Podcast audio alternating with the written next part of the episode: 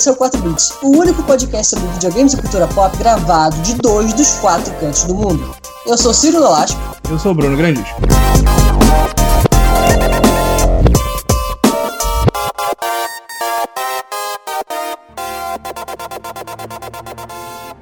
Essa semana a gente se reuniu para falar um pouquinho do que a gente está jogando, assistindo e fazendo por aí, quando a gente tem tempo. Então arranje um cantinho aconchegante e vem com a gente. Então, Bruno, antes de a gente falar dos joguinhos e das séries e tudo mais, gente, eu acho importante, né? Você, acredito que você também falar um pouquinho, né, do nosso querido Pantera Negra que se foi é, bem inesperadamente para nós, porque o cara tava com câncer e não falou para ninguém. É, não tem muita coisa para falar, né, cara? Porque, tipo, foi do nada, como você falou. Eu, no meu caso, eu acordei e mundo tinha, mundo tinha capotado e o Chadwick Boseman tinha morrido do completo nada de câncer. E... É, no meu caso eu tava indo dormir. Isso foi bem louco, né? Porque, é. tipo assim, ele já era um ator relativamente conhecido, mas vemos, como vemos, ele explodiu, foi com Pantera Negra. E desde que ele apareceu como Pantera Negra a primeira vez em Guerra Civil, ele tava com câncer. E literalmente, como você falou, ninguém sabia. Que é basicamente importante a gente, pra gente dizer assim, né, é que por mais que ele fosse um cara que parecia ser muito legal, uma pessoa muito simpática, você vê pelos obituário, pelo obituário dele, pelas mensagens que as pessoas mandaram, que ele era um cara muito legal mesmo, assim. Eu vi o. tava traduzindo pra, pra Dresa o texto do Michael B. Jordan no Instagram, mano, que eu comecei a chorar Nossa, lendo o texto. Cara, eu chorei de verdade. Eu não consegui terminar, tipo, numa respirada só. Começa falando e eu começando a chorar. Caralho. E pelo que, pelo post do Michael B. Jordan, eles não se conheciam só pelo Pantera Negra, eles eram amigos mesmo, sabe? É, não, Mas, o enfim. Michael B. Jordan conhecia ele desde que ele tinha 17 anos de idade, assim, tipo. Ah, pois é, lá. E, tipo, não, ele falando, não, você realmente é um herói, eu, eu aprendi muito a ser uma pessoa melhor com você. Aquelas coisas bonitonas, né? Uhum. E assim, é, por mais que ele tenha feito vários papéis que a gente, muita gente vai descobrir, né? depois do que o cara morre, porque gente, eu só vi o Pantera Negra. E assim, por mais que a gente tenha gostado do Pantera Negra, o nível que de, de respeito e apreciação que a comunidade negra vai ter pelo personagem, pelo cara, é muito maior. Então, na época que saiu o filme, foi muito nítido assim é, o impacto que aquilo teve. Né? É muito interessante a gente, enquanto pessoas é, brancas, tipo, onde a gente se reconhece naquele filme é num personagem branco que tem no filme inteiro. Sim. E era legal ver na época quando é, os eventos que tinham que as crianças falavam, ah, por que, que você gosta do Pantera Negra? Aí falavam várias coisas, aí aparecia o ator assim, as crianças choravam e tal. Então ele teve um impacto cultural muito grande de poder vestir, né, a, o manto aí do Pantera Negra e ser terceira pessoa que possibilitou para toda uma geração de crianças negras essa coisa de você poder se reconhecer enquanto uma figura heróica e não quanto é, a vítima de uma opressão ou o vilão de alguma coisa, porque né, a coisa do racismo se coloca muito forte na, na mídia hoje em dia ainda, né? E hum. no Pantera Negra não. Pantera Negra coloca essa coisa do, do, que, do quem você é, de como você encara a vida. E ele tava lá, o cara que botou isso pra frente. Ele simplesmente atuou, sim, mas ele, ele também, fora da tela, era um cara que estava sempre lutando, sempre falando coisas importantes para representatividade e tal. E eu achei muito foda, você estava falando das homenagens que tiveram, dos atores, tanto atores negros quanto atores que trabalharam com ele, quanto o pessoal da Marvel. A que eu achei mais legal foi uma que eu não vi tanta gente falando sobre, mas foi sobre o ator que interpretou o pai do T'Challa, né? O pai do Pantera Negra. Que também, na, na, história, ele também já foi o Pantera Negra em algum momento. E ele só aparece no, no Guerra Civil, né? Que é na cena que ele morre lá no bombardeio. E no Pantera Negra ele aparece no plano espiritual. E é muito legal porque ele fala sobre como o Chadwick estava empolgado em representar não só um herói negro, mas um herói africano. Então, a questão do como o Pantera Negra falava, do sotaque que ele usava, ele ele toda hora vinha pro. Eu esqueci agora o nome do ator que faz o, o pai do Pantera Negra, o, o que faz o Chaka, que ele é um ator sul-africano, então ele foi entrevistado num jornal da África do Sul. E aí ele falando que o Chadwick chegou para ele e falou: Cara, é, tá certo, eu tô falando do jeito certo, você tá certo isso, você acha que faz sentido E, tipo, ele tinha toda uma reverência sobre como ele tava feliz em, em não só representar um super-herói é, afro-americano, que, que no caso do contexto dele, né, do ator em si, mas de ser de um, um país africano. E a questão dele falar com o sotaque, que é o sotaque que pessoas que moram em diferentes países da África e falam inglês, como por exemplo a Nigéria, ele parece esse sotaque que o Chadwick usava. Porque a proposta dele era: eu não vou falar como se eu tivesse sido colonizado por, por alguém e eu peguei esse sotaque de algum outro lugar. Eu vou falar com o sotaque de alguém que cresceu e se desenvolveu por conta própria. E, tipo, até nesses pequenos detalhes, você vê que o, o ator, esse, esse ator que faz o. interpretava o Chaka, como ele tava triste e é até bonito de ver. Ele, é, ele parecia, tipo, realmente um pai, de, tipo, triste que perdeu um filho, sabe? Tipo, o jeito que ele falava, e era o aniversário dele, e ele tava, tipo, super feliz que tava fazendo 70 anos e ao mesmo tempo, tipo, completamente devastado porque o cara que interpretava o filho dele morreu, sabe? Tipo, é muito legal ver essas, essas homenagens e o que, que eles falam. E assim, como você falou, a gente, né, a gente, o que a gente conhece do Pantera Negra e o que a gente experiencia do Pantera Negra é completamente diferente para quem é, é negro, para quem é africano, da África, em diversos lugares da África. Mas é legal ver como se fala sobre o legado tanto do Chadwick quanto do personagem e o que, que isso se tornou. É, o impacto que ele teve, principalmente nesse personagem, está imortalizado aí. Então, pelo menos a gente teve a sorte de ter essa pessoa interpretando esse papel dessa forma e poder causar, né, esse essa órbita em volta dele e da importância que ele trouxe, né? Então, é legal que as pessoas não colocam rest in peace pra ele, colocam rest in power, é foda, né?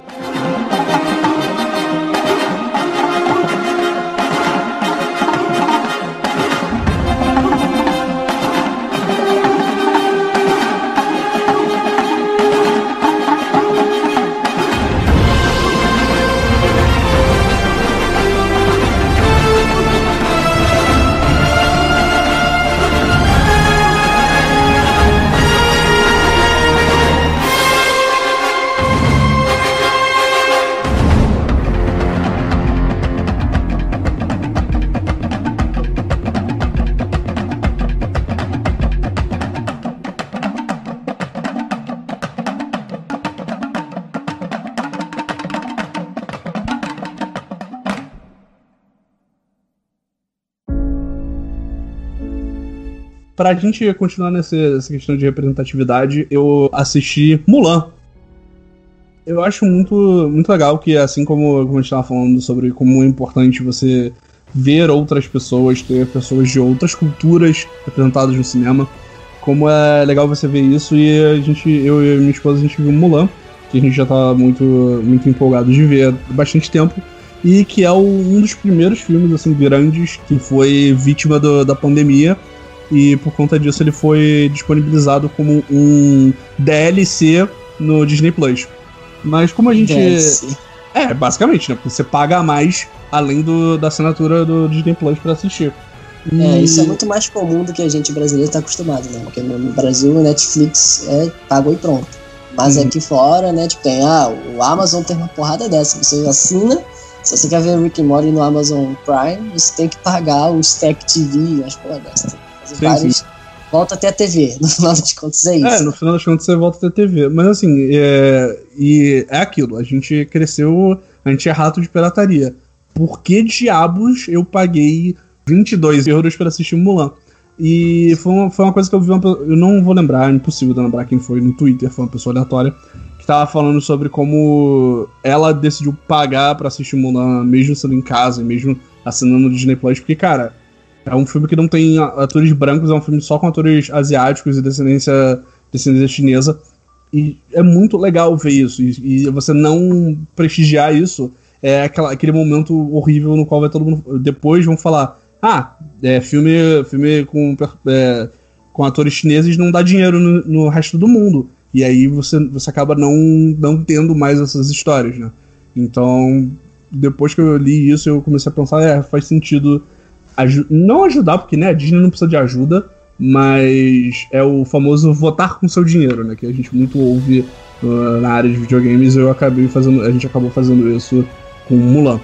E eu não sei, você já assistiu o Mulan original? Já, já. Eu vi ele recentemente, tipo, recentemente eu digo nos últimos três anos. Eu acho que você passou numa sessão da tarde, alguma coisa, quando eu tava na casa dos meus sogros. Eu ah, é. ter gostado mais, assim, sacou? Mas então, foi um filme que eu vi só depois de mais velho. E eu gostei muito, e pra gente que não é nem americano nem chinês, Mulan é só um filme legal de, de princesa da de, animação legal, com um dragão engraçado e, e músicas muito boas. Só que o que acontece? Quando o original foi feito, e assim, eu tô falando ciente de que minha esposa, que literalmente escreveu um livro sobre as princesas da Disney e feminismo, pode me corrigir a qualquer segundo se eu falar alguma bosta, não é mesmo, Fernanda? Mulan, ele, pra, pro público chinês, ele é um filme que ele é, ele é muito caricato. Então, tipo, o que a gente acha muito maneiro, que é o Ed Murphy um, interpretando um dragão e ajudando a Mulan a se passar por homem para entrar no exército, para pro pai dela que se feriu na guerra não, não ter que lutar de novo. Pra gente isso é muito divertido. Mas pro público chinês isso é meio que caricato, porque a história da Mulan é uma fábula milenar. Já foi contada e adaptada um milhão de vezes. Então, uhum. sempre ficou esse gosto ruim sobre, no filme, no, na animação original, que ele não era tão respeitoso com, a, com o que ele estava contando, sabe? Era a mesma coisa que você pegar, sei lá, um conto de fada, uma fábula brasileira e adaptar a moda caralho, sabe? Tipo, é, é, que nem quando tem filme que se passa no Rio de Janeiro, por exemplo, Velozes e Furiosos, e aí passa dois segundos e você tá no deserto. Brasil. Não, e tem um deserto no Rio de Janeiro, cara. O que você tá falando? Eu nunca tipo, vi esse filme, graças a Deus. É só incômodo pra gente que é brasileiro e que mora no, morava no Rio de Janeiro. Imagina quando é uma parada que é uma fábula histórica milenar, sabe? Tipo, qualquer coisa que você tente mudar e pra que saia do, do que você conhece, vai soar muito, muito agressivo à sua cultura, sabe? E então, o legal dessa versão nova é que ele tenta ao máximo, e de novo, eu não sou nem americano e nem chinês para saber o quanto ele consegue ou não, mas ele, ele tenta meio que corrigir isso.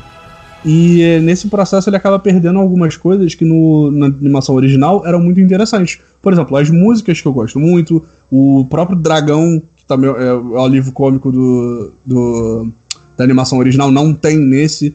E, ele é um, e o Mulan de hoje, eu, quer dizer, e o Mulan, o novo, ele é um filme muito mais é um filme de Kung Fu do que qualquer coisa. Qual é a história? Ela é uma, uma jovem da, da, de uma vila no interior da China que ela tem o Ki muito elevado. Então, tipo, ela basicamente é um personagem de um jogo de videogame, porque ela consegue, tipo, se pendurar nos lugares, ela consegue, tipo, mandar uns altos mortal muito louco. E isso, na, na época que a história se passa, não é visto muito bem pela sociedade. Então, tipo, constantemente eles falam, cara, Mulan, ela não é o seu filho, ela é sua filha. Então ela, as filhas, elas trazem honra para a família se casando e não sendo guerreiros. E, e aí o que acontece é que in, começa uma invasão, que no, no filme novo é um povo fictício, mas no que basicamente são os mongóis que invadem a, invadem a China em busca de tentar matar o imperador. Então o imperador, o imperador da China, ele faz um, uma proclamação toda a família tem que ceder um homem para lutar na guerra. E quando chega a vez da família da Mulan, só tem ela, a irmã, a mãe e o pai que já lutou numa guerra passada e ele tem um ferimento na perna. Então, tipo, o cara vai, ele, ele, ele se oferece e, na véspera dele ir pro, pro exército, a Mulan vai de madrugada, rouba, rouba a armadura dele e finge que é um homem e vai, vai no lugar dele. Porque, né, ela é basicamente um protagonista de anime e ela luta bem pra caralho, então por que, que ela não faria isso? E aí o filme é, é, ela, ao mesmo tempo que ela tá tentando esconder quem ela é, ela tá tentando lutar na guerra e, e trazer honra para a sua família. Achei interessante o que você falou do, de ser um povo fictício, né? É uma é... coisa que eu, que, eu, que eu muito questionei com Ghost of Tsushima, que muita gente falou que o, o jeito que eles retrataram os mongóis também, né? É um negócio meio zoado, né? Porque como é, hoje em dia não é super sensível pro, mais pro bem do que pro mal de representação, seja lá quem for, como é que você vai representar uma guerra, né? E aí, é, tipo, a jogada de se colocar um povo fictício, claro que vai ter gente que vai reclamar disso, mas eu não vejo por que isso seria ruim. Eu não sei, ainda mais no Mulan, que é um, um conto, né? Que é um, é um mito, sei lá, não sei qual é a procedência real da, da história. Uhum. Pô, já que não é não, não acho que seja, não sei se é, é historicamente comprovado que houve, tipo, por que não, né? Você não colocar um povo fictício. Agora no Ghost of Tsushima eu não sei como é que eles fariam de repente, porque eu vi muita gente falando que, tipo, cara transforma o cara caricato pra caramba. Os mongóis. E os mongóis no geral é um povo normal, não é que nem você tá falando de matar nazista. Nazista nazista e dane-se, sabe? Sim. Você pode fazer o que você quiser com o nazista em questão de crueldade num jogo, que ele é um nazista. Agora, como é que você vai representar um povo que, tipo, hoje em dia, na realidade atual, ele tá lá, existe, e ele pode ser o consumidor do seu produto. Sacanagem, né? Uhum. Representando a gente assim. É até engraçado porque eu vi, eu vi, gente comentando como eles parecem os Dothraki de Game of Thrones. Que é um. basicamente é inspirado em como eram os, os mongóis historicamente, né? Que era um povo que lutava a cavalo. E eles fazem uma versão meio que super poderosa deles. Então é muito legal como eles tentaram adaptar algumas coisas e tentaram fazer essa ponte entre a cultura ocidental e a cultura chinesa, sabe? Porque é aquilo, a Fênix que aparece no filme, ela na cultura ocidental, ela significa ressurreição. E na cultura chinesa, ela é o wing do Yang, que é o dragão. E aí, como eles fazem isso no filme? Eles tentam, e assim, você pode entrar na consideração de se eles conseguiram ou não. Eu achei que ficou de boas, mas eles tentam meio que juntar essas duas, essas duas simbologias então, por exemplo, quando a Mulan é derrotada, a Fênix aparece para simbolizar que ela tá levantando de novo. É, quando a Mulan consegue, tipo, quando ela é incentivada a usar o Ki dela, a Fênix aparece para mostrar que ela tá, tipo, equilibrando o, desequilíbrio que, tá, que ela tá sofrendo né, interno por ela fingir ser um homem, sabe? Tipo, então eles meio que tentam equilibrar o lado ocidental e o lado asiático da história. E além disso, eu achei muito maneiro porque é um filme muito bonito, cara. Para um filme que tecnicamente é de época, você não associa com coisas coloridas e com fogos, então, tipo, fica bem na cara que é uma história que se passa na China e que foi filmada em boa parte na China. Então você vê como eles tiveram esse trabalho de, tipo, ah, é, no original ela tem que sair da vila para ir pra, pra se alistar no exército, onde o exército tá treinando, digamos assim. E aí, tipo, é uma cena passou e ela já tá lá. E no filme não. No filme parece que ela passou pela floresta, pelo deserto, pela neve. É tipo, ou oh, a China é grande pra cacete, tem muita coisa diferente aqui. Fica até uma coisa quase como é no caso do Senhor dos Anéis, que é aquelas cenas de visite a Nova Zelândia. Sim. Então, fica meio que isso, tipo, visite a China, olha como é que a China é diferente. Sem parecer que foi 100% financiado pelo governo chinês, sabe? Então, tipo, foi um filme que é muito legal, eu gostei bastante, e ao contrário dos últimos remakes live action que a Disney tá fazendo, porque basicamente é isso que ela faz hoje em dia, né? Eu achei muito mais interessante, parece que eles tinham algo para contar, né? Que é tentar meio que reparar como esse filme é percebido no mercado chinês, o original, né? E tentar meio que reequilibrar isso. Mas aí chega um ponto que eu acho engraçado. Eu tô percebendo, Ciro. Sabe quando a gente vê filme tipo, da década de 60 e a gente fica agoniado porque é muito lento. Sim. Eu tô começando a notar que, tipo, isso tá começando a acontecer comigo e eu agora sou a pessoa que tô, tipo, não, mas isso tá muito rápido. Então, tipo, eu tô, eu tô, começando a perceber, e isso não é só do Mulan, e tem outros filmes que isso acontece. Tá tipo, cara, Hollywood, bro. É, eu tô, eu tô eu não sou mais público-alvo. Porque tem umas horas no filme que o filme, ele, tipo assim, não é que ele corta coisas ele faz uma edição muito rápida, mas você sabe o que tá acontecendo. Então não parece que faltou um pedaço do filme. Mas, tipo, por exemplo, tem uma hora que ela tá fugindo, que, ela tá, que a Mulan tá no meio de uma batalha e ela tem que correr para trás do exército que tá. O exército que tá invadindo a China para tentar fazer uma avalanche para matar os para derrotar os caras. Isso é uma cena que é, é. Que aparece na animação original. E, cara, mostra. No filme mostra ela olhando pro cavalo cortou a cena, ela já tá onde ela deve estar, tá, sabe? Tipo, não mostrou ela chegando até lá, ela passando pelo exército inimigo. Tipo, não, ela já apareceu lá. Ela já tem um plano, ela já, já fez uma parada. E, tipo, é muito rápido, sabe? e tem umas horas que eu fiquei, cara, eu acho que eu tô velho pra cultura pop. eu acho que dessa vez o que o Ciro sempre fala tá certo, de que eu tô ficando velho. Você tem que abraçar que você tá ficando velho. Pra não ser vítima de estar ficando velho, entendeu? Pra não ser aquela pessoa que, te, que olham pra você e falam, nossa, velho, esse maluco, velho. Você tem que abraçar pra poder lidar com isso, entendeu? Entendi. Então, então o que você tá dizendo é que eu tenho que virar digital influencer. Nossa, que, que conclusão é essa? Porque isso é coisa de jovem. Isso é coisa de jovem, só jovem faz ah, isso. Você falou dos remakes, você falou do Mulan pra caramba, tipo. Qual o remake da Disney que você acha que, tipo, é bom ou é o melhor? Porque tem vários que são, tipo, qualquer coisa. Do Rei Leão, por exemplo, é o mesmo filme e não é tão bom. Uhum. Sacou? Na minha opinião. Qual deles que você acha que é legal? Cara, então, eu tava pensando sobre isso desde, que, desde ontem, quando o filme acabou. Eu fiquei pensando justamente para falar sobre isso aqui.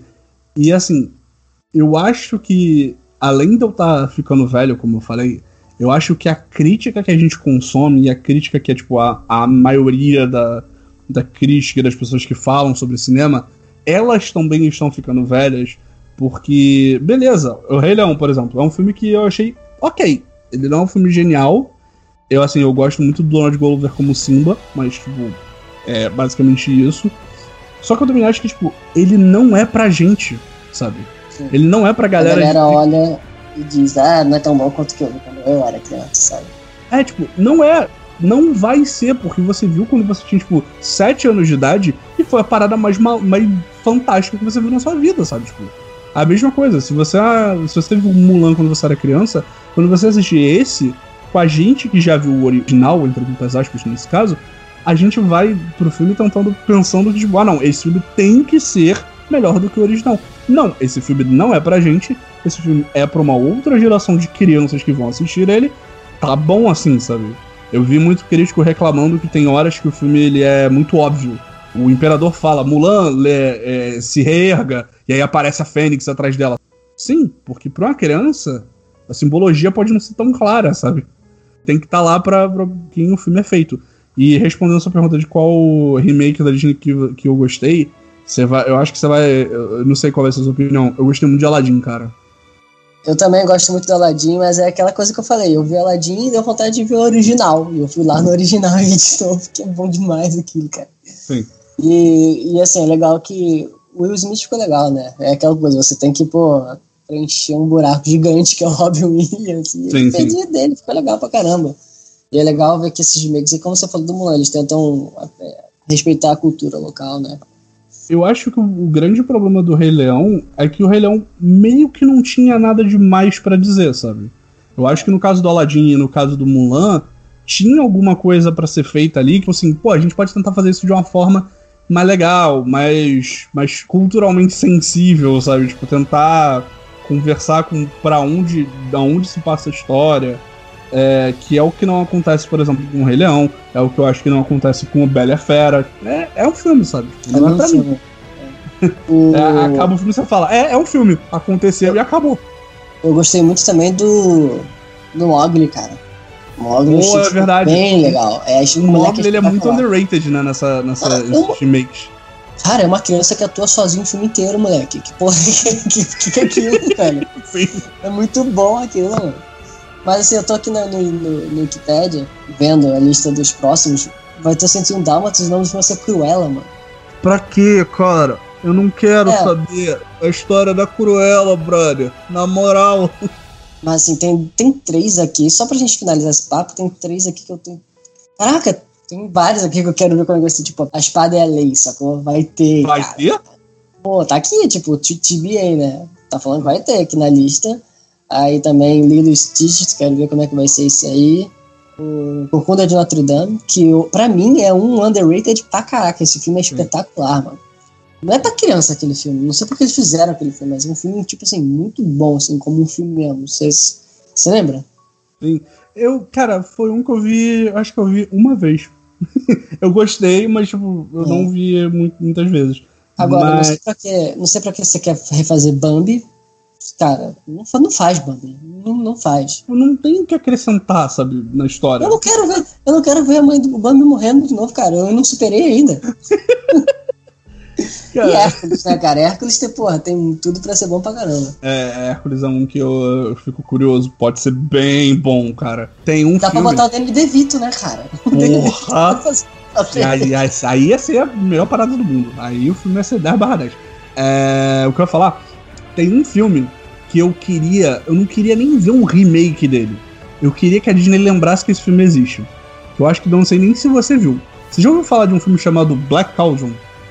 A Disney resolveu fazer uma animação de uma, com uma princesa é, na década de 80 e ela se chama O Caldeirão Mágico. E é o filme mais bad vibe da Disney. O vilão é um satanás muito, muito bizarro. e é muito foda. E tem um cramunhão bolado. É um cramunhão. Cara, sério, procura aí depois. É um cramunhão bolado. Você fica. Eu, eu, fico pensando, cara, como deixaram isso passar? E é muito maneiro o quão absurdo ele é. E tem uma teoria da conspiração muito boa, que esse filme ele foi claramente inspirado em Zelda. Nossa, É, é muito louco, porque tipo, o design da princesa, o design do, do personagem principal, que é um. Tipo, ele não é um príncipe, ele é um. Nem lembro que, que, qual é a profissão dele. O design dele é muito parecido com o do Link da época. É uma teoria da conspiração muito louca, mas meio que faz sentido. Queria muito que a Disney lembrasse que esse filme existia e para fazer. Ou, ou só para mostrar para as pessoas, para assustar a criança. Sei lá, faz um remake, lança em HD no Disney Plus de novo. Mas é um filme muito bom, eu só queria terminar te indicando ele porque ele é muito doido. Vê com o Theo, vê o que o Theo acha. Vai entrar no radar aí. Eu tô querendo agora ver os filmes. É. Eu queria ver, sabe o que, com o Theo? Os filmes do Estúdio Ghibli, que tem todos no Netflix, mas Sim. também Estúdio Ghibli. Qual é a idade que tu mostra pra criança os filmes dele? Pô, se você vê, sete anos, ver Viagem de Chihiro, acho que é surta. Cara, não é filme pra criança aquilo, sabe? Mas eu queria ver, tem todos lá. E eu só vi, eu acho que Viagem de Chihiro. Nunca vi Totoro, por exemplo. É, Nunca Totoro, vi Princesa Totoro dá pra ele ver. Totoro dá pra ver de boas. É, Totoro, Kiki. É, é, porque a gente, a gente e tava revendo todo. Revendo não, porque eu nunca vi nenhum. A gente começou a ver. Tem alguns que eles são mais infantis. E aí dá pra ele ver tranquilo. Totoro é um desses. Uhum. É, mas enfim, é, depois dessa volta inacreditável, aparentemente esse é Mulan. Então, se você se cair do seu caminhão, assista porque é muito bom. Gostoso demais.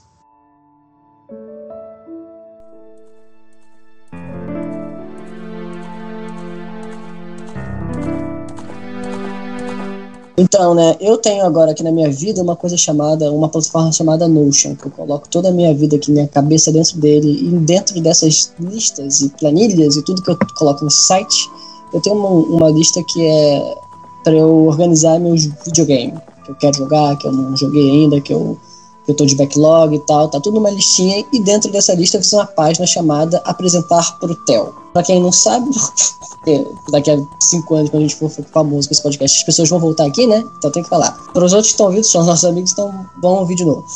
É, Theo é meu filho, e ele tem sete anos, e ele tá gostando de videogame. Então eu tô aqui criando uma lista de coisas que eu quero apresentar para ele no futuro, né? Que são, acho que são jogos importantes, assim, pra pessoa jogar. E tem que apresentar no momento certo, porque se eu demorar para apresentar, ele vai tomar spoiler desse jogo no futuro e, tipo, não vai ser impactante. Uhum. Então, né, por exemplo, é, tem aqui Last of Us, vai demorar pra apresentar esse, mas, pô, eu acho que é legal. To the Moon. To the Moon, quando ele já souber ler inglês de boa, que daqui a pouco vai rolar, eu posso mostrar pra ele. To the Moon, pra quem não sabe, é um jogo maravilhoso que é, é pra chorar e desidratar. É isso, né? O Shadow of the Colossus, porque dep dependendo da época que ele jogue, já vai ser. Se ele tiver já muito in introduzido nas mecânicas atuais, Shadow of the Colossus vai ser super enfadonho pra ele, né? Então tem que mostrar enquanto ele ainda não tem essa sensibilidade de pensar, nossa, esses controles são uma merda, sacou? E o último que tem aqui é o Ocarina of Time, que é, porra, né? Eu não quero que aconteça com o que pode acontecer com Shadow of the Colossus com Ocarina of Time, porque hoje em dia tem tantos jogos que fazem o que o Ocarina of Time fez, se ele jogar esses jogos primeiro, se ele for voltar para o Ocarina of Time, ele vai falar, tá, legal, entendo que foi importante para alguém, para vocês, na geração de vocês, mas tipo, porra, sinto muito, não consigo sentir isso. Então, olha que legal que para minha surpresa, eu tenho o Ocarina of Time no meu 3DS, e o Theo tá querendo muito jogar. E eu falei assim, cara, você não vai entender muito mais. Você não lê ainda inglês e, tipo, você não tá lá ainda nas mecânicas. Mas eu já me impressionei com ele jogando Cuphead, por exemplo.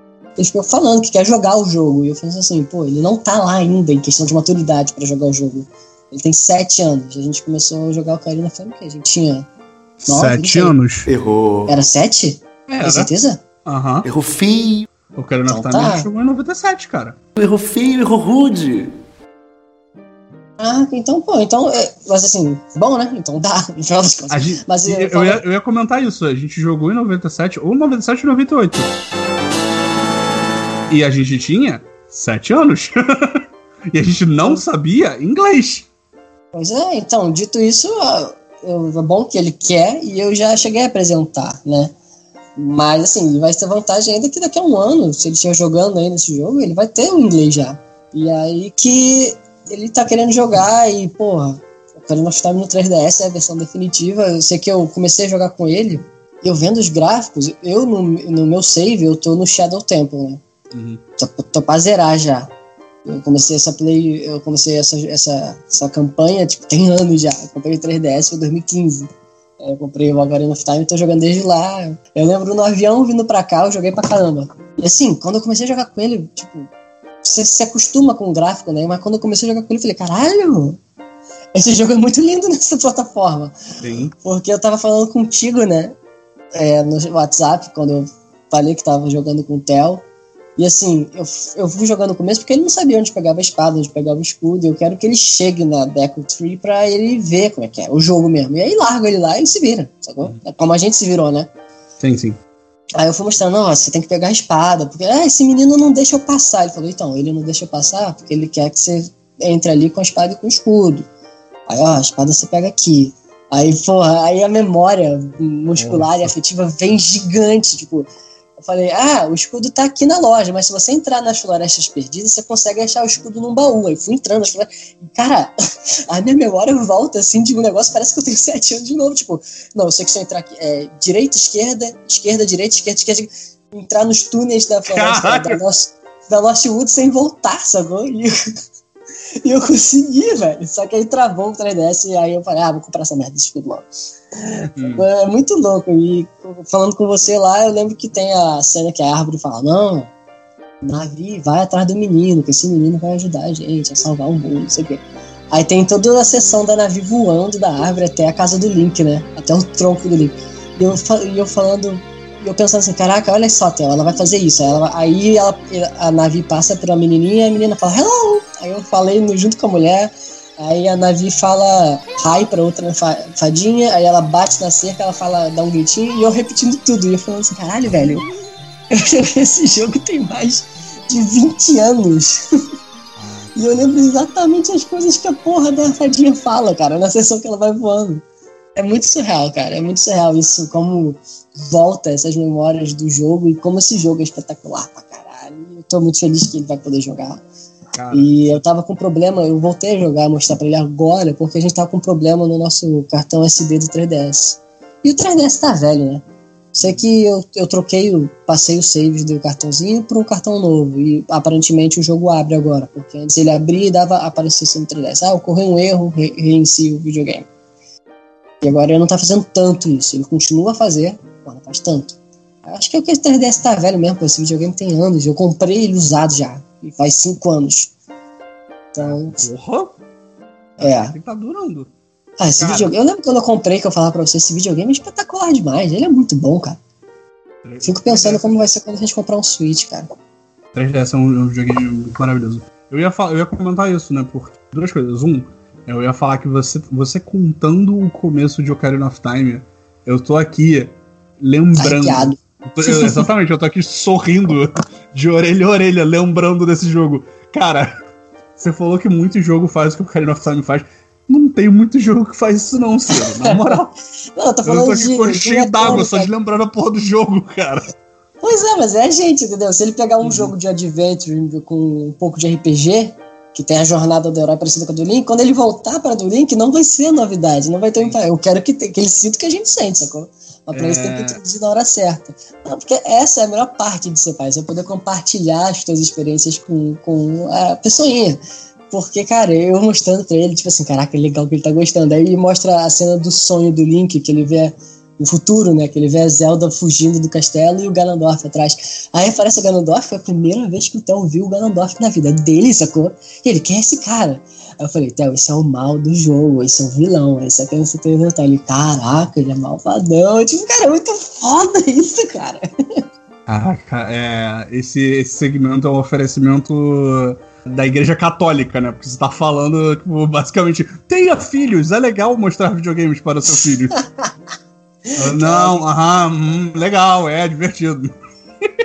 É, a parte boa a gente tem que aproveitar, porque as partes que cansam são a parte do tempo.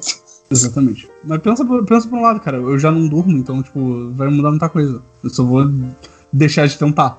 É, mas o que eu ia comentar é outra coisa que eu ia falar. Toma cuidado com o Theo jogando o Ocarina of Time pra você não tomar o 3DS da mão dele e, joga, e você começar a jogar de novo, em vez dele não, é. jogar. É, eu fico assim, é, é uma coisa muito de equilíbrio, sacou? Quando você vai fazer, tipo, apresentar alguma coisa e tal, que isso ocorre muito, sacou? Acontece muito, não vou mentir. Mas com Ocarina of Time eu só quis mostrar a espada e o escudo porque eu tenho medo dele ficar tentando ali e se frustrar e não querer mais, entendeu? Então só mostrei que eu sei que quando ele entrar no, na árvore, ele vai ter momentos que vai pedir ajuda e tal, mas ele vai poder matar um bicho, abrir uma porta, não sei o quê. Vai ser diferente. Ah, não, quando você. É, e é aquilo, né, cara? Tipo, na época que a gente jogou o Ocarina of Time, a gente já falou isso outras vezes.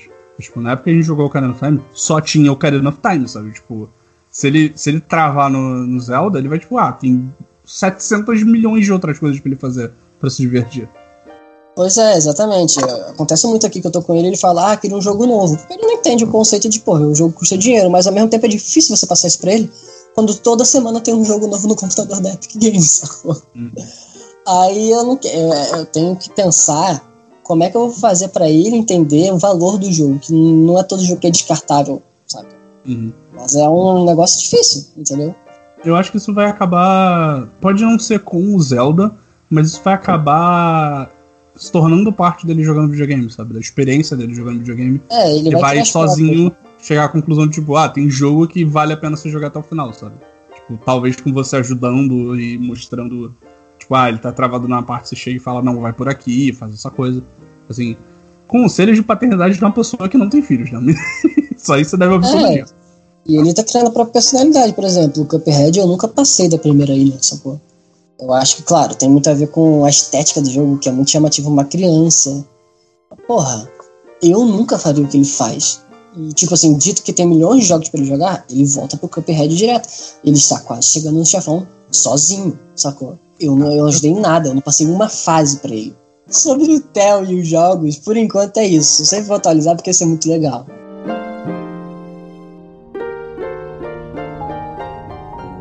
Agora com o podcast a gente guarda o que a gente quer falar um pro outro, para falar aqui, né? Uhum. Eu joguei um jogo que, assim, não tava no meu radar, não sabia o que era, nunca ouvi falar, só joguei porque eu tava lá na Epic Game Store, né? Que é o Remnant from the Ashes. Cara, que porra é essa desse jogo, na moral? o que, que tá acontecendo? Eu vou, eu vou tentar falar sem colocar minha pesquisa sobre ele na, na, impressão, na primeira impressão. Então, é um jogo tipo assim, você abre assim, a foto, tô aqui com Epic Games aberto, uma store, né? E a imagem é um cara com uma pistola, parece, tipo, pela imagem ser um soldado de guerra, mas não é, com umas raízes pegando ele. Tipo, é super genérico. Um nome merda, né? Ah, o que o, a pessoa que restou da, da, da, da fuligem, sei lá. Remnant, o resto, o resto, o resto do resto, né? E assim, vou ver qual é, né? Aí eu vi o trailer, tipo, terceira pessoa, aí é um hack and slash, mas tem arma, sabe? Parece que ele é multiplayer baixei. Aí peguei e fui jogar. Aí, cara, que mecânica de combate interessante, né? Tipo, o botão direito do mouse é o melee. E o. Se você apertar, sei lá, quais são os botões agora, você tem a, o direito, ele, o botão direito ele atira com a arma. E você pode focar. Então, assim, ele é bem dinâmico nisso. E você faz todo um tutorial, é, um, é uma ilha de um mundo apocalíptico que tem um. Óbvio, tem uns vilões super sobrenaturais que são eles chamam de a raiz, né? É como se fosse ele sai da terra, literalmente, vem pra cima de tudo. Aí você tem. Eu não sei qual é a história do jogo ainda. Como eu falei, eu jogo muito pouco. Eu joguei ele, eu, tipo, quando eu baixei ele, sei lá, tem um mês. E eu. Eu quis voltar pra ele porque eu achei interessante, cara. Tipo, porra. Ele é simples o suficiente, assim. É, você vai, entra na. Você tem que chegar no lugar. Eu ainda, eu ainda não sei do tutorial, pra tu ter noção. Mas assim, você equipa o cara, tem equipamento e é tipo, é tudo meio apocalíptico, é sobre tudo e tal, chapéu, interessante. Aí tem as classes, parará. Só que aí quando eu fui jogando, eu percebi, caraca, isso aqui é um, é um Souls-like, sabe? É um Souls-like com armas. Eu achei interessante. Porque eu descobri isso porque das duas salas que eu joguei dele até agora, de, de uma fogueira, né, de um bonfire dele, até o outro, que é o cristal, eu consegui chegar em dois bonfires diferentes, então dois, duas fases, né? Uhum. Porra, cara, é bem legal que você tem um rolamento aí. Eu só peguei até agora três tipos de inimigo. O peãozão lá, que é o cara que vem correndo pra cima de você e joga as facas. Aí eu peguei um segundo que eu achei bem interessante, que é um Grootzão, um maluco grandão com uma espada gigante. E, cara, o bicho é rápido, sacou? a jogabilidade é rápida. Enquanto. Hoje em dia não é sinônimo né, de Souls-like ser lerdo, mas assim. Uhum. Interessante você ver que um jogo que é indie, né? Que ele fez isso, e tem poucas pessoas na equipe. E ele tem uma mecânica tipo de jogo super gostosa de jogar eu queria jogar mais para ter mais impressão. E o terceiro vilão que eu vi, cara, terceiro vilão, o terceiro inimigo que eu vi era um cara meio corvo, sabe? E que ele tirava com uma besta pra cima de você e o tiro explodia perto de você e ele sumia e aparecia na tua frente. Eu fico assim, caraca, esse jogo é bem interessante, assim. Hum. Eu quero ter mais tempo pra jogar ele, cara. Agora você está me deixando curioso, porque ele parece interessante. Cara, e o lance dele é que ele é bom, mas ele não é bom. No sentido, tipo assim, você vê os gráficos, assim, você pensa, porra. Você vê que a textura do jogo é bonita. Só que a uhum. animação do personagem não é, quando ele tá falando, mas quando você tá jogando com ele é maneiro. Então, quando o personagem tá falando com você, o problema é quando você vê a história, exposição do jogo, sabe? Você tá falando com o personagem, você vê o personagem mexendo a boca, aí você vê que a textura da roupa dele tá bonita, só que a cara dele parece porcelana, a boca dele não mexe muito, e o diálogo parece que. Ele, tipo assim, olha, a gente tinha uma equipe, sei lá, de 20 pessoas, é um negócio muito pequeno a gente não contratou é, quest designer, sacou? A gente não contratou roteirista. Então, ó, a gente quer chegar do ponto A do ponto B para o ponto B e a gente precisa apresentar para você o mundo. É tipo assim, ah, tem uns, olha só, tem uns malvadões, eles são bobos, feios e chatos, tá? E você tem que chegar lá. É isso aí, sabe? É muito enfiado goela abaixo a história para você. Tipo assim, olha só, a gente não tá interessado nisso, você não tá interessado nisso, só passa o tutorial para você poder jogar com seus amigos, entendeu?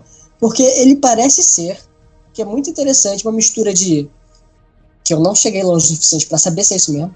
De ser um jogo com mecânica de Souls, né? Aquela coisa de, porra, você leva porrada, você se ferra e tal. Você tem que chegar no final da, da do corredor para salvar e os inimigos vão spawnar de novo. Essas coisas, né? Aí no, na, na, na, sua fogueira, que é um cristal, que fica você consegue é, é, gastar uns pontos, só que diferente do, do Dark Souls, quando você passa de level, você tem ponto para gastar também. Então você pode misturar equipamento no lugar específico, lá na, na fogueira. E quando você passa do tutorial, você consegue se juntar com pessoas. As pessoas podem se juntar no seu jogo e que ele vira, parece, depois de um tempo, um loot grind do caralho. Uhum. Então, é um jogo Souls que pode ser um pouco de, de, sei lá, de um Borderlands, porque tem arma, você tem que juntar arma pra caramba. E ele também, ele é focado em melee, só que ele parece que ele tem equilíbrio com as armas também. Então, é muito legal que os bichos vêm pra cima de você, eu tô atirando, e o bicho chega pra perto, vral, com a tua arma lá, sabe? Uhum. E você consegue focar, você vê que tem claramente três, três tipos de, de jogabilidade, né? De, de prosseguimento de carreira, né? Você pode ser o cara que usa as magias lá, você pode ser o cara que é o sharpshooter, né? Você pode ser o brutamonte, né? Com as, com as armas e tal. Você vê no trailer que tem muito disso, tem a cara que fica atrás atirando e, tipo... É muito interessante como um jogo indie com pouca gente consegue fazer uma parada que é aparentemente complexa. E eu botei assim na descrição dele, é, é, ele é jank, né? Aquela expressão, uhum. tipo, ele é meio. Como é que traduz jank? Ele é um jank, ele é um jank do bem. E... Ele é. Como é que eu posso? Ele é rústico. Rústico. É. Mas assim, é aquela coisa, é, a sensação que dá nele quando você começa a jogar, tipo assim. Eu tô vendo ele parece ruim, mas ele é bom. E é legal, sabe? É refrescante. Isso é um jogo que é gostosinho. Ele é gostosinho, ele é competente. Parece que eles pensaram assim: a gente quer fazer esse mundo super maneiro, complexo, só que a gente tem um orçamento pequeno. Então vamos focar nas coisas que a gente sabe que são importantes. A jogabilidade tem que ser boa e os gráficos são aceitáveis, sabe? Uhum. Então, parece que ele faz sucesso, né? quando eu te falei, você falou: ah, é um jogo indie que tá, é, tá falando. Eu vi muita gente falando dele na, na época, acho que na época que ele saiu, alguma coisa assim, um tempinho atrás mas eu não fui olhar, então tudo que eu sei dele é o que você falou, é a imagenzinha do, do, do, jogo na loja, sabe? Eu não joguei, eu não vi um vídeo dele. Então, tipo, ouvir você falando me deixou curioso, porque ele tem, ele tem arma melee e arma de tiro, mas ele é tipo de época? Tipo, ou você tem tipo a metralhadora e a espada? Cara, é de época, assim, ele, você tem uma metralhadora e uma espada, assim, mas ele tem todo a identidade visual, assim, eu diria que ele, ele se inspira num pós-guerra, que num pós-segunda guerra ali. Hum, assim. entendi. Só que Não. aí eu tô vendo aqui o trailer agora, tipo, ele deixa isso pra lá muito rápido, porque as armaduras das pessoas aqui no trailer, pô, tem os ossos e tal. Os inimigos, eles são bem variáveis, variados, sacou? Se você bota o trailer na Epic Games Store, você vê que ele é bem interessante, sabe? Os designs dos inimigos, e ele é bem dinâmico, assim. E, cara, eu quero muito poder jogar mais esse jogo, sabe? Eu quero que você jogue mais dele pra eu quero update. Porque até eu ter tempo de jogar. Eu quero saber se vale a pena eu, eu, me apressar pra jogar ele. Eu não sei, não sei. De repente você tem mais tempo que eu e você passa do tutorial e você fala, ah, merda. Sabe, não, assim, eu não, eu não vou, eu não vou passar do tutorial. Eu vou esperar você passar do tutorial pra jogar ele. Não, mas assim, ele. Ele tá dando certo, porque ele tem duas, duas expansões já. Caraca! É. Ele tem o, o Subject e ele tem o Swamp of the Courses. Então, cara, tá aí, ó. As classificações no, na Epic Games, ele é, tipo, pelos críticos, é 76%, pelas principais mídias, ele é 79%, e ele, na Open Critic, ele é como forte, a classificação ah, dele. Parece bom. A, Agora a, eu curioso. A IGN deu 8, o PC Gamer 77%. Cara, é um jogo aí, tipo, pode ser que, sei lá, daqui a 5 anos a gente tá olhando e é uma história tipo a Frame, sacou? Uhum. Que é um jogo, tipo, que também era aquela coisa, nossa, que jogo janky, sacou? Uhum. Que jogo estranho de ver, mas quando tu joga assim, caraca, eu sou um ninja do espaço, eles fiz, sabe? Pode ser isso aí também, mano.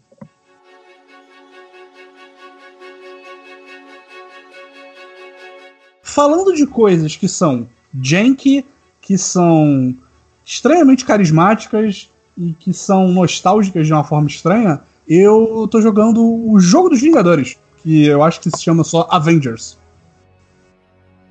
Marvel's Avengers. É, Marvel's Avengers. Eu achei engraçado que dublado em português eles têm que falar Avengers, né? Mesmo em inglês. E não Vingadores. é, cara, esse jogo é, é, o jogo que ninguém quer gostar dele, né? Porque desde que ele saiu as pessoas só reclamam que esse jogo que ele é feio, que ele parece outros jogos, que ele não sei o que, que ele é isso, que os personagens não parecem os atores. que mais? As pessoas só reclamam desse jogo, coitado do jogo. E, e aí, eu que sou uma grandíssima fangirl da Marvel, eu falei, tá aí, eu vou jogar esse negócio. Eu quero, eu quero, eu quero ser vítima dele, porque as pessoas reclamam tanto, eu quero saber o que tem de tão horrível nele. E, cara, eu tô gostando. A verdade é essa. É, então vamos lá. Ele é feito pela Crystal Dynamics, que é pela Square Enix e trocentos estúdios da Square Enix, é, que fizeram Tomb Raider, fizeram. Tomb Raider, não, desculpa. Tomb Raider é, e Deus Ex. Então é o estúdio que fez esses dois e ele foi cooptado pela Marvel para fazer um jogo sobre os Vingadores. E ele tá em produção há tipo 200 anos e não saía nada dele. E quando saiu o primeiro trailer foi o que eu falei, todo mundo falou que o filme é feio, chato, bobo, cara de mamão. E o que eu achei estranho desde então é que, cara, eu acho ele bonito, e todo mundo falava que ele era feio. E ele parece. Ele é tipo. E ele é meio que um Destiny da Marvel, como a gente já falou algumas vezes. O que me me deixou meio curioso para saber como eles iam conseguir balancear uma parada que eles querem contar uma história com um, uma jogabilidade que, tipo, apesar de Destiny ter uma história, o foco dele é a jogabilidade, né? Tipo, ele é um multiplayer. Ele é pra galera juntar e fazer umas, fazer umas raids e, e matar uns bichos e ficar falando besteira. E eu descobri que é, o jeito que eles acharam para fazer isso é eles não fazem. certo? Eles não fazem. Não, porque que acontece? Que? O jogo, quando você começa o jogo, ele tem dois botões. Ele tem um botão campanha e ele tem um botão Avengers Initiative, que é o, o modo Destiny, digamos assim. Que são quatro pessoas. É, você pode jogar até quatro pessoas. Cada um escolhe um, um herói. E aí você não pode nem ter herói repetido. E vocês vão fazer missões que é. Tem raid, tem. Tem. O que, que mais tem no Destiny? Eu preciso que você, você faça o serviço de me ajudar dungeons, patrulhas, tem strikes, nightfalls. Cara, eu, eu não sei exatamente o que são essas coisas só pelo nome, mas eu, tenho, mas eu tenho certeza que todas elas têm no Avengers. Absoluta. Eu não preciso nem, nem olhar o que, que elas são. Mas qual é a parada? Eu, por enquanto, ainda tô no modo, no modo história. E, e o, que eu achei, o que eu gostei dele é que eles tentaram fazer uma coisa que nem é 100% os quadrinhos e nem 100% os filmes. Ele é um pouco dos dois. E aí é legal porque ele acaba se aproveitando de coisas, por exemplo, não é uma história de origem dos Vingadores, que ah, os Vingadores vão brigar uns com os outros e não sei o que. Tipo, não. Os Vingadores já estão aí, eles já são super-heróis, já salvaram o mundo, e a história começa com eles abrindo a filial dos Vingadores na costa leste. Na costa oeste, desculpa. E aí dá uma merda lá, morre uma galera e aí dá tudo errado. Mas isso não é o ponto. E ele é muito mais um jogo sobre a Kamala Khan, que é a Miss Marvel nova, do que sobre os Vingadores que a gente conhece do cinema. E aí ele já me venceu. Eu, eu comecei a jogar, eu já tava tipo, beleza, é, você tá jogando com uma adolescente que é fangirl dos Vingadores e ela, ela sofreu. Ela foi vítima da mutação dos inumanos e ela agora tem o poder de ser elástica. Então, tipo, não é exatamente elástica, mas ela consegue controlar o tamanho do corpo dela. Então, tipo, ela fica gigante, ela dá um soco que a mão dela fica grandona, dá uma porrada, joga o maluco longe. E você joga com ela e ela tá tentando descobrir a verdade por trás desse, desse acidente que aconteceu na inauguração da filial dos Vingadores do, da Costa Oeste, que deu uma merda, explodiu a cidade de São Francisco e os Vingadores acabaram e sumiram da, da sociedade. Não é a história mais original do mundo. Vamos começar daí, né? Porque. Tem que começar de algum lugar, né, cara? Tem que começar de algum lugar. Exatamente, tem que começar de algum lugar e tal. Mas é legal porque. O que eu, cara, o que eu achei muito maneiro e que eu não achava que ia ser isso é que cada boneco ele é diferente o suficiente para ser interessante. Porque no final do dia ele é um jogo de. Cara, ele é, parece um jogo de arcade com um orçamento de, tipo, sei lá, de Avatar, sabe? Tipo, um orçamento de um blockbuster imenso. Porque cada boneco é completamente diferente um do outro. Então, por exemplo, é, a Miss Marvel, que é esse personagem que é mais ou menos o personagem principal da história, ela tem essa habilidades todas relacionadas a ser elástica e tal. E aí, quando você precisa pular, ela consegue se esticar para tipo, alcançar lugares mais altos. E o segundo personagem que eu liberei foi o Hulk. E é completamente diferente de jogar, porque o Hulk ele tem a mecânica de ficar de, de rage, né, de ficar com raiva, que ele começa. Quanto mais ele bate nos, nos, inimigos, mais ele se cura. Então, tipo, isso já muda meio como, como você vai jogar, né? Porque mesmo você às vezes tem que correr, porque os bichos estão vindo pra cima de você, tá vindo um mob pra cima de você, e você não tem muito como controlar. Galera, o Hulk já é tipo, você pula dando, dando, a, dando a cotovelada em todo mundo e jogando tijolo nas pessoas, sabe? Tipo, é completamente diferente um do outro. É, até agora não liberei todo mundo, né? Eu sei que são seis personagens que você pode jogar, né? Os cinco Vingadores é, sem ser o. que são os do filme menos o Hawkeye, e no lugar do Hawkeye é, é a Miss Marvel. E o que é legal é que essa parte da história pelo menos que eles falaram assim, ela vai continuar. Então, meio. E, e se eu não me engano, é de graça as, as continuações.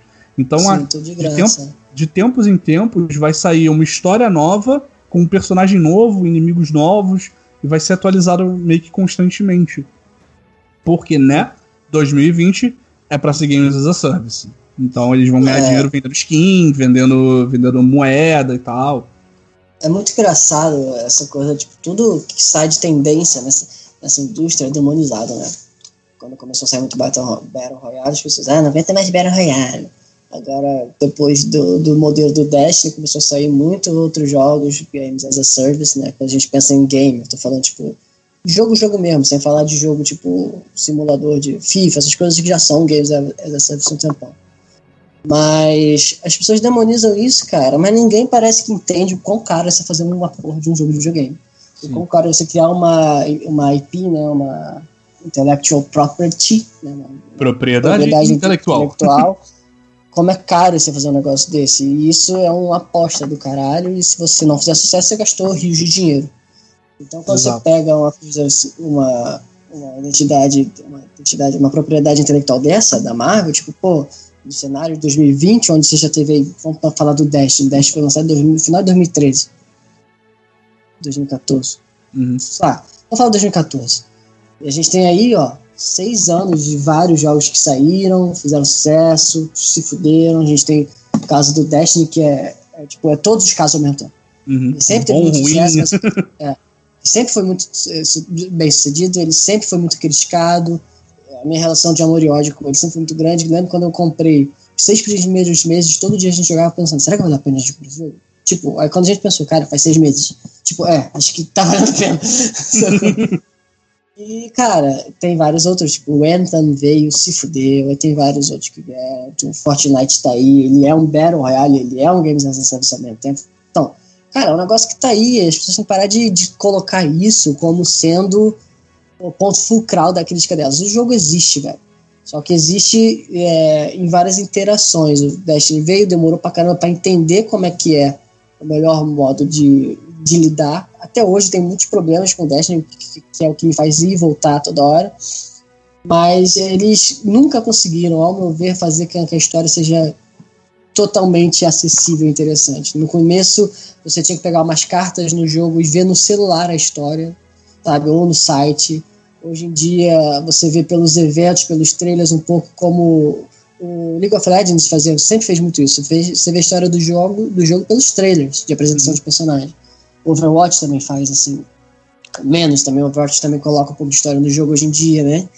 E também é o que faltava nessas coisas de multiplayer games as a service, você ter uma história contundente sendo apresentada de forma consistente. Eu não joguei o Avengers ainda, mas é o que parece que está acontecendo. É engraçado você ver as pessoas que não jogam jogos assim, que não entendem como é que vai ser.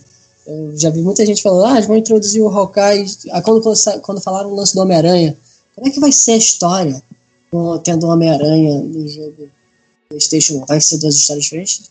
Como é que vão introduzir? Como é que vão introduzir ele na história do jogo e não vão introduzir na história do Xbox? Como se introduzir o personagem do jogo eles fossem fazer retcon do que aconteceu já. Exatamente. Tipo, não tem nada a ver, sacou? Não, e, é, e a própria história, ela já, já dá a entender que esses personagens estão aí. O que eu achei legal, porque, por exemplo, o jogo ele começa com a Kamala mais nova nesse dia dos Vingadores, né? Nessa grande. Esse grande Lollapalooza dos Vingadores. E aí ela tá, tipo, é, tipo, cara, é, é como se fosse o parque da Disney, sacou? É, tipo, tem brinquedo da Viúva Negra, tem um brinquedo que é você tentar levantar o martelo do Thor e tal. E é, meio que funciona como um tutorial. E aí, várias vezes, eles citam outros personagens. Então, tipo, por exemplo, tem uma hora que, ela, que a Kamala ela esbarra com o Capitão América nessa, nessa, nessa festa. E aí ela, ela fala alguma coisa. E ela tá com a camisa da Capitã Marvel. Né? E aí ela, ele fala, pô, ela tá no espaço, ela não voltou ainda. É? Então, tipo, ela já é, tá nesse é. mundo. Então é por isso, isso que eu achei legal da história, que eles se aproveitaram de, tipo, cara, todo mundo sabe quem são esses personagens. É? Você não precisa Sim. falar que o Homem de Ferro é, o Tony Stark, ele foi é, vítima das próprias armas, ele criou a armadura, toda essa parada já foi, já passou, todo mundo já sabe, isso é parte da cultura hoje em dia. Então, tipo, ele se aproveita disso pra, tipo, cara, tem várias portas abertas aí, sabe? É? O Homem-Aranha, o Homem-Aranha tá em Nova York. E isso que eu achei inteligente, né? Da história ser voltada pro outro lado, do, outra costa dos Estados Unidos. Porque a maioria dos heróis clássicos da Marvel, eles ficam em Nova York. Então, tipo, ah, eles estão lá e depois a gente encontra com eles em algum lugar. Claro, então, né, tipo, cara? É uma cidade fodida que toda hora é explodida em tudo que é mídia, tem que ter herói pra caralho naquela Exatamente. Eu fiquei muito feliz que foi a primeira vez que eu vejo São Francisco ir pro caralho e não Nova York. Nova York tá inteira no jogo. É... Mas aí, é, só pra concluir meu ponto, é interessante. Uhum. O que eu tava querendo chegar é dizer que, tipo, é, eu tinha muito medo desse jogo. Ele parece que tá. É engraçado você ver a reação das pessoas, né? Porque daqui a um mês a gente vai saber mesmo como é que é. Porque o problema desses jogos é o endgame, sacou? Uhum. Só que, como tiveram vários jogos antes, é, a Crystal Dynamics parece ter feito o dever de casa. E assim, esse jogo não é um Destiny. Tipo, no sentido de que ele não é só focado no multiplayer. E parece que eles colocaram a quantidade necessária de história nesse jogo e, e a forma de tratar dela da melhor forma possível. Entendeu? Então Sim. tem Parece que, pelo que eu já li, a história é muito boa mesmo. É um quadrinhão foda. Uhum. E que sempre que você é um personagem, o mundo vai estar se atualizando. Todos esses jogos, se você. Se eu for olhar o Destiny 1 e o final, onde está a história do Destiny 2, cara, o mundo ele avançou pra caramba. Só que assim, não tá na tua cara a história. É, é muito estranho, porque esse jogo tem outras prioridades, entendeu? Uhum. Esse jogo do, do, Não pode ser assim, porque é um jogo dos Vingadores. As pessoas querem jogar pela história. Então, tem a história, e óbvio, o, tem o, o, lance do multiplayer. Então, você fazer esse balanço é muito complicado. E, e, me parece, porque eu não joguei, pelo que eu já li de impressão das pessoas, eles estão no caminho certo. E se, pô, eles têm no. Já fizeram data mining, né? Que tem 15 personagens pra sair. uhum. num ano. Então vai ser personagem Cara, pra caramba. E toda vez que ser personagem vai ser um pouquinho mais de história, entendeu? Então o jogo vai estar tá sempre indo. Se o jogo for interessante o suficiente para você estar tá jogando e a jogabilidade for boa, você vai ter um negocinho novo, cara. Ah, e não vai sair o Homem-Aranha pro, pro, pro Xbox agora. Porra, com certeza quando eles anunciarem a nova geração, eles vão anunciar que o Homem-Aranha vai pro, pro Xbox também, sacou? E quando isso acontecer, que vai vir uma puta de uma expansão, que vai dar uma atualizada na história, que sempre tem isso, né?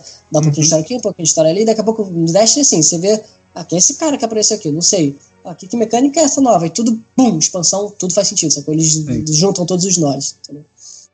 E eu acho que no caso do, do Vingadores, esse, essa expansão maior vai chegar e ela não vai ser paga, sabe? Porque como eles Será? vão ganhar dinheiro? Eles vão, cara, porque essa é a parada que eu, tipo, eu não nunca consegui jogar Destiny, já falamos, a gente fala disso basicamente todo episódio do podcast, mas como eles ganham dinheiro? Eles vendem skin e eles vendem um Battle Pass.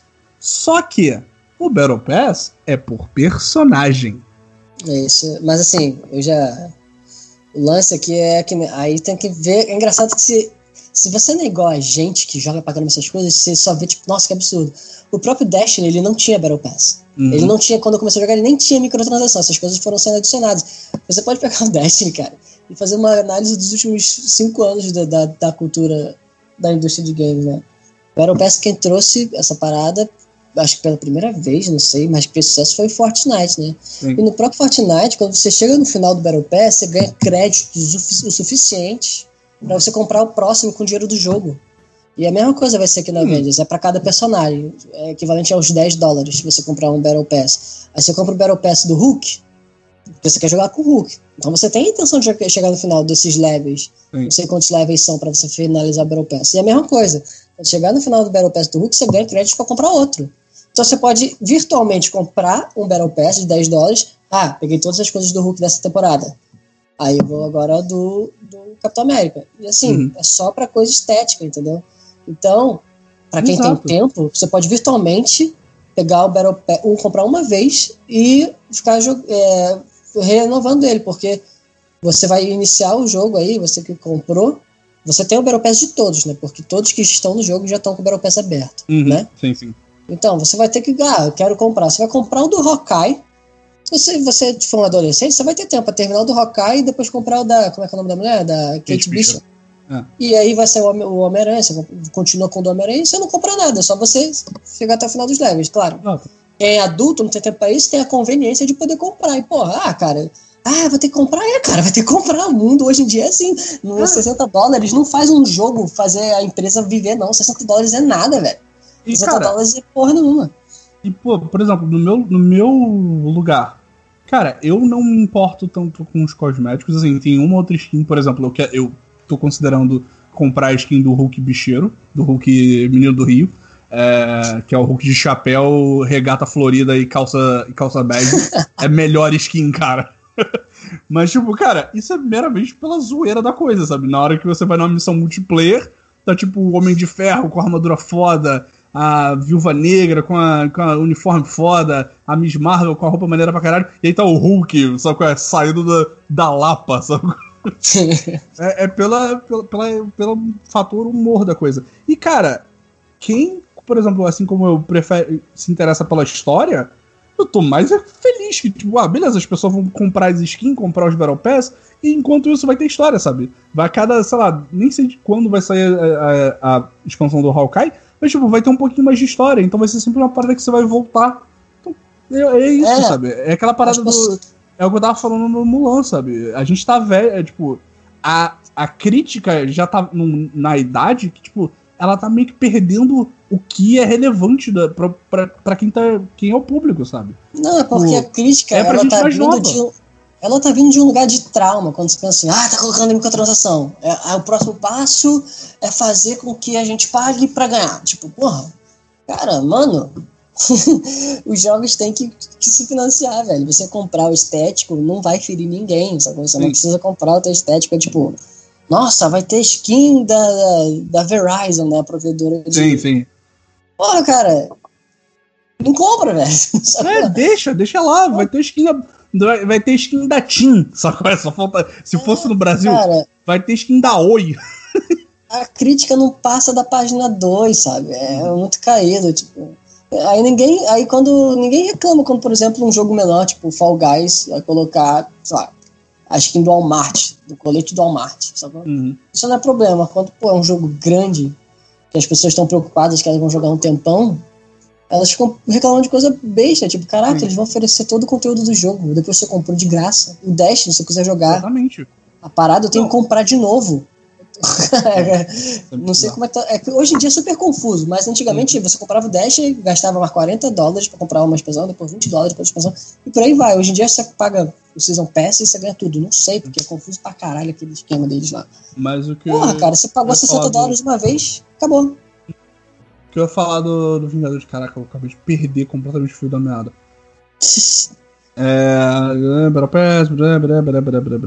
é. Já, perdi. Mas, enfim, cara, por enquanto eu tô achando legal. A história é, é aquilo, é bem quadrinho, sabe qual é?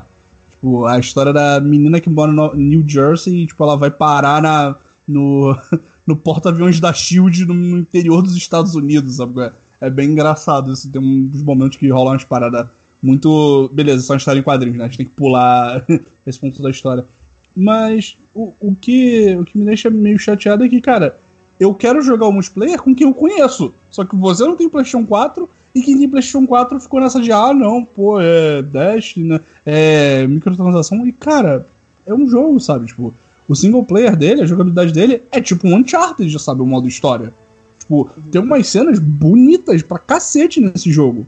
E, e ficou tudo perdido pela crítica, tá Não pela crítica, porque parece que. Parece que a gente tá quase virando um Xbox mil graus, sabe? Mas, tipo, pela forma que a gente olha o, o jogo, sabe? A gente, todo mundo que joga hoje em dia. E, cara, é o que o público tá jogando. As pessoas estão jogando Fortnite porque eles gostam desse loop do Battle Pass, sabe? Que assim, que a jogabilidade de Fortnite é meio ruim. Ah, mas. mas enfim. Então, cara, uma coisa eu tô gostando. Que eu queria falar desse, desse ah. jogo só. Uma coisa que eu queria falar é que é engraçado é, que a história da Kamala Khan, né? Tipo, é da menina que, tipo, era fã e tá trabalhando com os caras, né? Que Sim. é exatamente a mesma história da, da atriz que faz a, a menina, sacou? Ela era uma uhum. atriz, ela, eu vi uma entrevista com ela que ela fez a, que ela fez a seleção para fazer o personagem, ela nem sabia do que se tratava, uhum. que era tudo confidencial, né? Aí ela fez e tal, ela é uma, uma pessoa. Ela é a Kamala Khan é o quê? Ela é paquistanesa? Não sei. Eu acho que ela, eu acho que ela é paquistanesa, mas eu posso estar. Ela é do Oriente Médio, pronto. É, com medo de não falar besteira, ela é de origem árabe, ou algo ali do Oriente Médio, e a atriz também, né? Uhum. Que é óbvio, né? Mas assim, ela não sabia que era a Kamala Khan, nem conhecia a Kamala Khan, nem conhecia a Miss Marvel, e ela, quando, tipo, ah, você passou, você vai fazer a Miss Marvel. O quê? Vai fazer coisa da, da Marvel? Mas o que, que é isso? É um, é um jogo? É uma série? Não, é um jogo e tal. Você vai falar, você vai atuar com essas pessoas aqui, que são, porra, gigantes da indústria é, de atuação, de voice-over do, do uhum. videogame. Baker, Nolan North, qual é a outra? Ashley. É, não, é a, Laura, é a Laura Bailey e o Travis Willingham. É tipo, é só, é só o topo do topo. Né? É, é, é só a metade do Critical Role. Os dois Sim. últimos que você falou. Foi. E aí a menina é a mesma coisa, tipo, ela é uma atriz que ela não tinha nenhum histórico de fazer videogame, ela é uma atriz nova, e essa, nessa entrevista que ela fala é interessante que ela é a principal, uhum. do mesmo jeito que a Kamala Khan, tipo, é de uma, de uma demo, demografia muito específica, ela também. E ela fala nessa, nessa essa entrevista que a coisa mais anim, que mais animou ela que ela vai ser principal. Tipo, pessoas como ela não eram a principal nunca. Aí o entrevistador, como assim pessoas como você? Cara, eu não sou branca, eu não sou da demografia principal, eu sou de origem árabe e mulher, sabe? Eu nunca hum. vou atrás de um papel, quando eu vou fazer uma audição, eu nunca vou atrás do papel principal, porque eu nunca ganho, não, não, eu não perco mais meu tempo. Esse aí eu fiz porque eu nem sabia o que, que era, nem sabia que era principal, sabe? Hum. E é a mesma coisa que a Kamala Khan fica tipo, caraca, eu tô com o Hulk, caraca, eu tô aqui com o Homem de Ferro. E ela, tipo, a mesma coisa com os atores, sabe? É a mesma Cara, história. Então, e, então passa e... uma legitimidade, uma autenticidade pro personagem que deve ser muito legal de ver, que eu não vi ainda, né? E o que eu achei muito legal do, do modo história é como eles escreveram o Hulk, porque, tipo, cara, o Hulk é personagem, né? Ele grita, ele destrói as paradas e o Bruce Banner, ele é. Ele fica sofrendo de que ele é o Hulk. E nesse, ele acaba virando meio que. Não a figura paterna, mas ele fica mega brother da Kamala, sabe qual é? E aí, tipo, ele fica, ele fica ajudando ela. Então, tipo, a dinâmica dos personagens tá lá, sabe? Tipo, é muito parecida com a dos filmes, sabe? E isso que eu achei muito legal. É, é cara, tipo, e tem mais. Eu tô aqui, vamos terminar de gravar que eu quero voltar pro jogo, porra. Eu quero saber Tem uns detalhezinhos que é legal, tipo assim, que ninguém nunca pensou em fazer, não sei, tipo. Ele e o Bruce Banner se comunicando com o Hulk por uma gravação, sabe? Tipo, ah, que falar pro Hulk tal coisa, então vou gravar aqui, depois ele vê, cara. Isso é muito maneiro, cara. Uhum. Então, tipo, cara, é um jogo que tá fazendo tudo certinho e só porque é Games as a Service a pessoa tá. Ah, não, não vou jogar. E, cara, é um jogo muito maneiro. Eu queria muito que mais gente desse uma chance pra esse jogo, sabe? E, tipo, é, é muito bizarro você tá num, num contexto que, cara, é um jogo dos Vingadores. É literalmente o um filme com a maior bilheteria da história do cinema.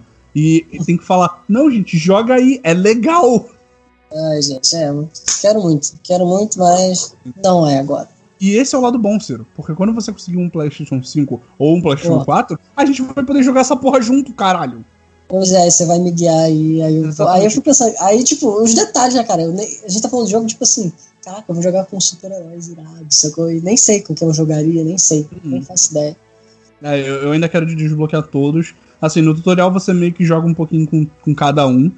Eu gostei muito da Black Widow, que eu, que eu fiquei muito surpreso, né? Porque, tipo, ela não tem poder nem nada mas porque ela porque ela joga o gancho, ela em vez de empurrar as pessoas, ela, ela se puxa pra cima dos outros.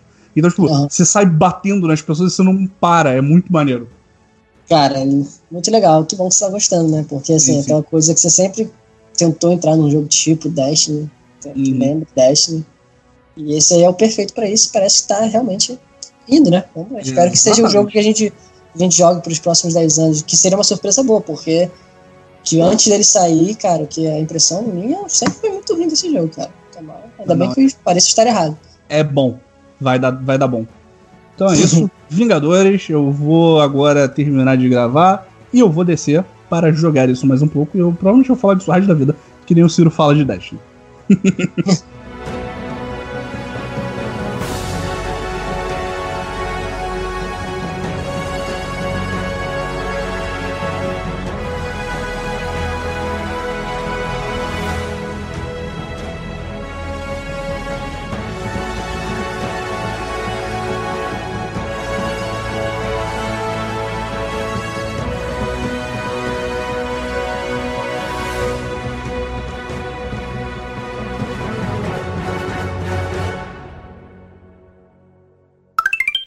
embora. E ele sempre vence os chefões no fácil. Quando ele vence todo mundo ali no fácil, ele volta para vencer no normal. Porque você só ganha um contrato para você chegar e lutar contra o diabo. Isso que é foda. Tá? Meu filho tá jogando um jogo porque ele tem que vencer diabo, velho. Aí quando ele fala, ah, eu tenho que chegar no diabo, eu tenho fala baixo, fala baixo. Não deixa a tua voz escutar isso não, cara. Ai, cara, que foda de esquecer que o chefe de Cuphead é um demônio.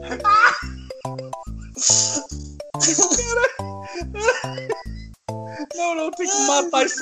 Eu tenho que matar esse maluco pra poder lutar contra o diabo. Aí, pô, tu, a voz escuta, por que tu tá falando do diabo? Não, porque eu tenho que vencer ele. Por quê? Ah, porque ele roubou a minha alma.